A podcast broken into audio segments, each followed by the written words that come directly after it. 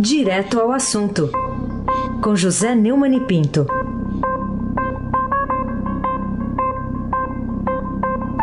Oi, Neumani, bom dia. Bom dia, Raíssa Abaque, o craque. Bom dia, Carolina Ercolim, tintim por tintim. Bom dia. Bom dia, Afrânio Vanderlei, Capitão Afrânio, seu pedalinho. Bom dia, Bárbara Guerra, que tem os pés na terra. Bom dia, Moacir Biasi, bom dia, Clã Bonfim, Emanuel, Alice Isadora. Bom dia, melhor ouvinte, ouvinte da Rádio Eldorado, cento e sete vírgula três F M. Aí se abaque o craque. Começar aqui, Neumani, falando sobre a chamada que está aqui na primeira página do Estadão. S T F sofre pressão para manter prisão em segunda instância. O julgamento está marcado para recomeçar amanhã. Até que ponto, Neumani, a pressão popular pode virar o placar previsto aí, fala-se em sete a quatro, a favor da mudança da jurisprudência de prisão após segunda instância lá no S T F? Na, começa amanhã, não sabemos, pode ser que termine ainda essa semana. É, o Supremo Tribunal Federal, segundo o Estadão, tem sofrido pressões para não derrubar a possibilidade de prisão após condenação em segunda instância, né? A intimidação mais agressiva veio dos caminhoneiros bolsonaristas, que gravaram vídeos ameaçando novas paralisações caso Lula seja solto. A ofensiva também chegou aos gabinetes dos ministros, que não param de receber mensagens e ligações para impedir a revisão da atual jurisprudência. O Estadão registra que o ministro Luiz Roberto Barroso recebeu mais de dois mil telefonemas e quatro mil e quinhentos e-mails na semana passada. Sobre ele repousa uma esperança de que peça vista. Ah, ao que foi publicado a semana passada, há um acordo para que ninguém peça vista e se resolva o caso. Mas essas, co- essas coisas a gente sabe, principalmente numa divisão como a lá, né? O Estadão apurou que os órgãos de segurança e setores de inteligência do governo monitoram isso nas redes e nas estradas e produzem relatórios para analisar o que é bravata e o que pode ganhar algum tipo de força, né? O... O jornal está dando, por exemplo, uma manifestação na frente da casa do ministro Alexandre de Moraes, que apesar de ter assinado vários livros defendendo eh, a prisão, pelo menos após a condenação colegiada, agora tem demonstrado uma enorme afinação com o grupo do, eh, do Dias Toffoli, que é o presidente. De qualquer maneira, essas, essas pressões, desde que não... que não haja nenhuma agressão física, são pressões naturais da democracia.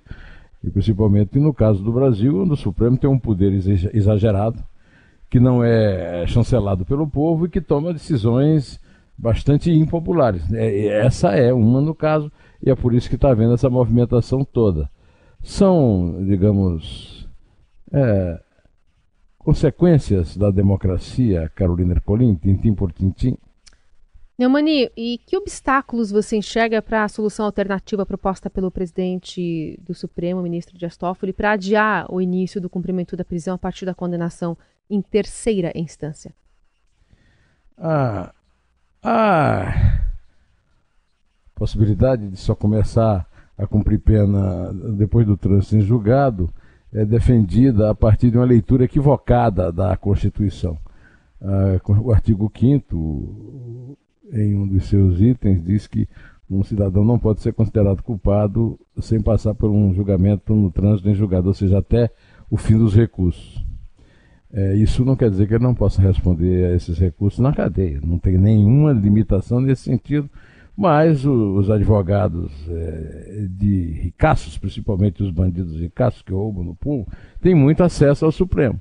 E conseguiram, pelo menos, eh, tem conseguido até agora, cinco votos, perdendo para os seis favoráveis. No entanto, agora se conta com uma adesão de Rosa Weber, eu não sei até que ponto, não sei em que se baseia isso, porque Rosa Weber não se pronuncia, mas a Rosa Weber, que é a favor da, do trânsito em julgado, já disse que vota a favor da jurisprudência. E se vota a favor do colegiado, não pode votar contra. É a quinta votação em dez anos. A cada dois anos muda a jurisprudência. Virou um, um periódico, né? Uma publicação periódica, a jurisprudência do Supremo. De qualquer maneira, é, a, a tal solução intermediária do Toffoli só pode ter partido de uma semi-analfabeta em direito como o Toffoli. Não há nenhuma base legal para que uh, passe automaticamente só para poder soltar o Lula, que não é até possível, porque o Lula já foi condenado no Superior Tribunal de Justiça para a terceira instância. Por isso que ministros do Supremo Tribunal Federal e do Superior Tribunal de Justiça criticam nos bastidores a possibilidade de adoção dessa terceira instância, né? Não, mas ninguém assume, né? O jornal, o Estadão publicou uma matéria sobre isso, é, no pé dessa matéria que fala da, da pressão, né? Na página quatro da política, mas não cita ninguém especificamente. Então, um ministro, alguém, etcétera. Vai se abarque o craque. Bom, o Neumani, e que sinal, que sinal dá para a decisão sobre segunda ou até terceira instância a decisão do decano do Supremo, o ministro Celso de Mello, de não conhecer uma denúncia do deputado Paulo Pimenta, do P T, contra o procurador Deltan Dallagnol? Olha, eu, pelo que eu conheço do ministro Celso de Mello, ele sempre defendeu o trânsito em julgado, então não se espera dele outro voto que não seja a favor do trânsito em julgado e a favor da leitura troncha do artigo quinto da Constituição e, e da leitura do Código Penal como se fosse algo mais importante do que a Constituição. Quer dizer, eu sempre achei que devia valer a palavra da Constituição e, no caso do Código Penal, que fosse declarado o artigo que obriga a ida ao, ao trânsito em julgado simplesmente inconstitucional. Então, eu não vejo nenhuma influência que possa ter, né, o fato do ministro, do decano, não ter conhecido o pedido do deputado Paulo Pimenta, do P T, para uh, investigar o Deltan Dallagnol, é, o coordenador da Força Tarefa da Operação é, Lava Jato em Curitiba, por abuso de poder, fraude processual, prevaricação, organização criminosa e atos de improbidade administrativa, que essa acusação é absolutamente estúpida, bem ao estilo Paulo Pimenta e bem ao estilo P T, fantasia pura. O mínimo que se espera de um cara que é decano do Supremo é que jogue isso no lugar que é devido, né? Nem a gaveta, é o lixo. Aliás, o deputado Pimenta é um lixo, né? É... Carolina Ercolim, tintim por tintim. Vamos lá, queria que você falasse um pouquinho sobre essa guerra de listas e, por enquanto, né, a, a liderança lá na Câmara do filho do presidente, o deputado Eduardo Bolsonaro, teve apoio, apoio de vinte e oito deputados para essa nova lista, mas tem mais duas que está em análise lá. Então, eu queria que você falasse sobre essa guerra dentro do P S L, envolvendo também a deputada Joice Hasselmann. Ô, ô Carolina, é, tem aquela ópera, que tem aquela área famosa, La Donna è mobile, né? A mulher é volúvel. No, no caso, o político também é muito volúvel. O que você vê de deputado mudando de lista, né? Ou as somas que nunca batem com o total, sempre sobram um deputado que assinou do, deputado que assinou duas listas, né?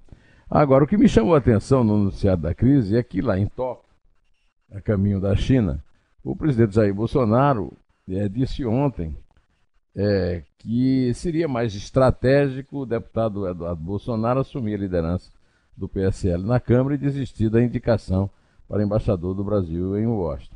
Essa, essa declaração, ela... É, ela define uma, um completo absurdo. Em primeiro lugar, quem nomeia o embaixador em Washington não é o presidente da Comissão de Relações Exteriores da Câmara, é o presidente da República.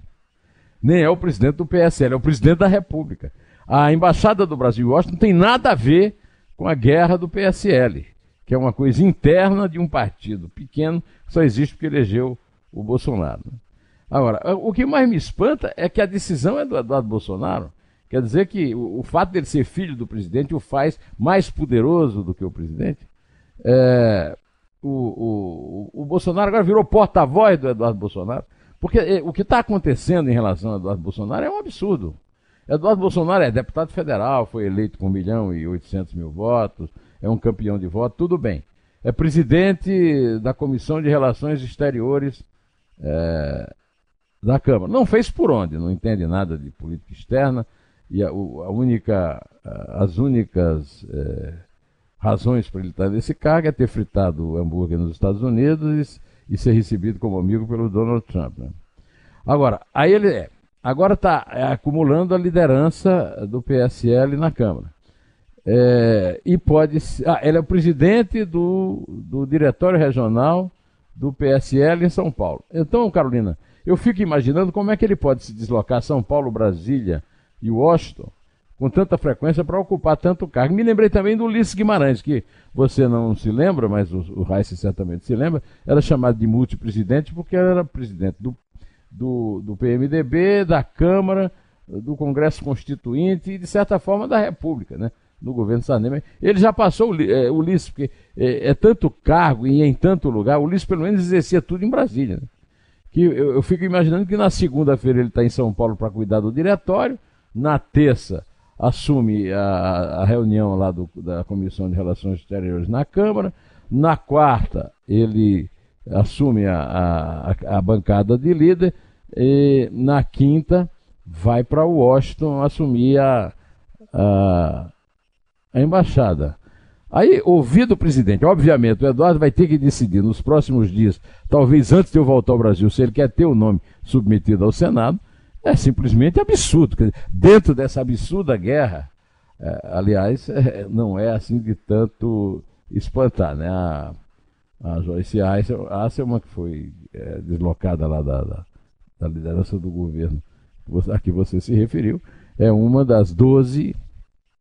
vice-líderes demitidas pelo, pelo Eduardo Bolsonaro, que levou para o P S L os costumes do Palácio, que demite todo dia um monte de gente, né? É, Daiane Pimentel da Bahia, Nicolete de Roraima, Nereu Crispim do Rio Grande do Sul, Nelson Barbudo do Mato Grosso, Júnior Bozella de São Paulo, Julian Lemos da Paraíba, Joice Hasselmann de São Paulo, Heitor Freire do Ceará, Felício Laterça do Rio, e o coronel Tadeu de São Paulo e Charles Evangelista de Minas são os que foram demitidos. Foi desligado da vice-liderança o deputado Daniel Silveira do Rio, que foi responsável por gravar o então líder da legenda, o deputado delegado Valdir, numa reunião que falava sobre implodir o presidente Jair Bolsonaro. Mas vamos ouvir o Jair, já que ele está sendo citado aqui, lá direto de Tóquio. Por favor, capitão Afrânio. Ele ficar lá, ficar no Brasil, até facilitar a partida ali, ver o que, o que pode catar de caco, né, vamos assim dizer, porque teve gente ali que foi pro, pro excesso. Eu pedi para tocar a sonora, porque só ouvindo para acreditar num absurdo desse. Aí se abaque o craque. Ô, Neumani, e a manchete do Estadão hoje? F G T S e décimo terceiro do Bolsa Família vão injetar catorze bilhões de reais para o Natal. O que, que você diz sobre isso? Eu aplaudo, porque eu vejo essa, esse excesso de concentração nas reformas, e já está avisado que a reforma da Previdência deve ser votada esta semana, mas as outras vão para dois mil e vinte com essa crise do P S L. Então estava mais do que na hora do governo tomar medidas, é, mesmo que seja, digamos, é, que não resolvam o problema estruturalmente, para, né, tentar dar uma injeção na economia e combater o desemprego de alguma forma, né? É, essa liberação, é, é, na avaliação do secretário da Política Econômica do Ministério da Economia, Adolfo Sachida, vai impulsionar o Natal dos brasileiros e ajudar a economia na largada de dois mil e vinte. Deus te ouça, secretário. É, e a, além do, do, da, da, da, da Caixa, tem a, o pagamento de dois milhões e meio do décimo terceiro para beneficiário do Bolsa Família. É, o que vai subir, segundo esse secretário, para catorze bilhões e meio. É, Deus te ouça, né? Carolina Ercolim, tintim por tintim. E até que ponto a confirmação da aprovação da reforma da Previdência no Senado, né, a partir de hoje, poderá melhorar o conturbado clima político no Brasil nesse momento? É, Carolina, é, essa votação do segundo turno, o primeiro turno foi votado no dia primeiro, nós já estamos no dia, hoje é dia vinte e dois, quer dizer, há vinte e dois dias que está aprovado em primeiro turno, esperando a votação no segundo. Foram para Roma rezar lá no, na canonização da, da Santa Dulce dos Pobres e tal, e agora não tem mais desculpas. Eu espero que realmente a aprovação do primeiro turno, com cinquenta e seis votos favoráveis e dezenove contrários, seja colocado em votação para o segundo turno, é, no qual o governo continuou precisando de quarenta e nove votos. Né? É, os, os parlamentares já retiraram trecho do texto, acumulando uma desidratação de cento e trinta e três bilhões na economia de uma década, e os senadores, ouvidos pelo Estadão, afirmam que as mudanças já chegaram ao limite. Deus te ouça do mesmo jeito, né? Aí se abaque o craque. Ô Neumani, uh, o governo então agora resolveu, enfim, ajudar os voluntários a limpar as praias do Nordeste, isso às vésperas do verão. Demorou, né? Demorou muito, né? Demorou é, um absurdo, né? Isso aí aconteceu em setembro, nós estamos dia vinte e dois de outubro. Uh, vamos ouvir o que é que o general Mourão, que está no exercício da presidência, falou a respeito disso, que o, o, o capitão Afrânio tem uma sonora aí. Hoje o Exército está colocando uma brigada, a décima brigada, que é a brigada sediada em Recife, que tem mais ou menos aí em torno de uns quatro mil, cinco mil homens, está, né, sendo colocada em reforço, fora equipamentos, né, que estão sendo distribuídos às defesas civis dos estados e municípios. É, é, essa declaração foi feita depois de uma reunião no Ministério da Defesa sobre as ações para conter o avanço da mancha. De acordo com o general, ficarão à disposição entre quatro e cinco mil homens do Exército. E até agora, segundo ele, foram recolhidas setecentas toneladas de óleo misturado com areia e outra substância. Eu continuo, como eu sempre reclamei da Dilma que não ia a Brumadinho, né? Eu reclamo do, do Bolsonaro, que há uma semana lá, lá no Japão, na China, e ainda não foi às praias do Nordeste. Não se trata de uma coisa de agenda de verão ou de cancelamento de agenda e tal. Trata-se da, da, do pão de cada dia dessas famílias que moram na praia e que já, que já são pobres. Trata-se do maior crime ambiental da história da costa brasileira. Esperava-se do governo mais é, ação do que simplesmente botar a tropa do exército, mas já é alguma coisa. Espera-se dos governadores, eu até citei ontem os de Sergipe, Pernambuco e Bahia, uma ação mais solidária e mais responsável é, em relação ao, ao povo dos seus estados, do que ficar transferindo a culpa para o, o, o presidente da República. Outra coisa, é, eu acho bastante justas e lúcidas as críticas feitas a todos os ambientalistas, Marina Silva, é, o pessoal do, do é, Greenpeace, etcétera, que ficam em absoluto silêncio devido ao fato de que são cada vez mais óbvias ah, as, eh, os sinais de que tudo isso foi produzido por petróleo venezuelano. Eh, Carolina Ercolim, tintim por tintim. É, mas ontem o Greenpeace publicou diversos materiais no Twitter, acabou gerando aquela repercussão com o ministro Ricardo Salles, que ironizou o Greenpeace na retirada do óleo do Nordeste, aí depois o Greenpeace respondeu dizendo que estava fora de um contexto, enfim. Pelo menos em relação a isso, a gente teve notícias ontem no, no noticiário, né? É, não tem notícia da presença do Greenpeace lá. Não, eles mostraram vídeos com pessoas ajudando voluntariamente ali a limpeza das, das praias.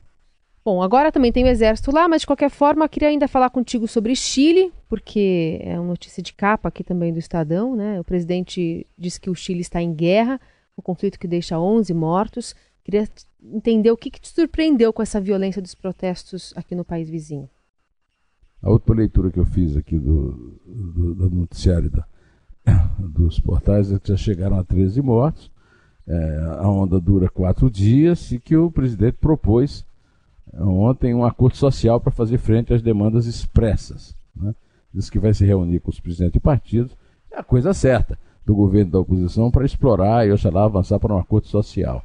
A respeito desse assunto do, do Chile, eu tenho aqui no meu eh, WhatsApp um, uma, um depoimento muito interessante de um colega meu que trabalhou comigo no Estadão, é Dilson Martins. Normalmente ele é um grande especialista em Amazonas, ele era muito amigo do, dos irmãos Vilas Boas e tal, mas ele também conhece o Chile.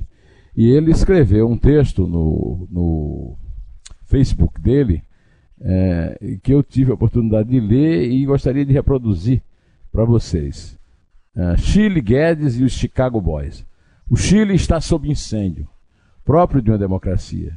Exibe a consciência da população, mas exibe também a irresponsabilidade da esquerda destruindo patrimônios imemoriais. O metrô, um dos melhores do mundo, o nosso, comparado, parece velhas carroças, aumentou o preço, por sinal, um dos mais caros da América do Sul. O povo reagiu, o governo vai ter que recuar. Esse, esse posto foi colocado antes do recuo é, que eu acabei de anunciar do Pinheira, né? Produziu um incêndio em todo o país. A esquerda até hoje pensa em revanche. No primeiro semestre de dois mil e dezoito, o Chile avançou um crescimento de quatro vírgula oito por cento, o maior de toda a América Latina. O, o F M I estima que em dois mil e vinte e dois o país será o primeiro da região a alcançar um P I B per capita de trinta mil dólares, ou seja, cento e onze mil reais, semelhante às nações europeias. Há quase uma década o Brasil não tem memória do tamanho, do tamanho feito. A ditadura de Pinochet começou em setenta e três e terminou em noventa. Foi uma das mais violentas e brutais que a América Latina já conheceu. Reduziu drasticamente o tamanho do Estado que Allende socialista tinha multiplicado. Nacionalizações. A economia chilena com Pinochet passou pelo crivo de Milton Friedman e seus Chicago Boys. Paulo Guedes, nos anos oitenta, já esteve e trabalhou para Pinochet. E persegue hoje no Brasil diferentes opções da experiência chilena. Guedes é da patota dos Chicago Boys. Deixamos o Chile oito horas antes da explosão atual. E, no entanto, circular pelo país é experimentar uma nação de primeiro mundo. Há desigualdades sociais. Nada que se pareça, no entanto, com o que conhecemos no Brasil. Nada que se pareça com o restante da América Latina. Nada que se pareça com o restante do mundo. Esse texto muito bom do Edilson vale uma, uma reflexão. E eu estou também tentando entrar em contato com outro jornalista, meu querido amigo Sebastião Barbosa, paraibano, autor do livro Brasil, País da Impunidade, que mora em Santiago, mas não tenho, não tenho conseguido contato com ele. Assim que conseguir, eu conto para vocês. Por enquanto, em vez de contar para vocês, a Carolina e a Raíssa vão começar a contar para eu sair aí, para eu, eu ir aqui cuidar do Arthur e da Isabel. É três. É dois. É um. Em pé.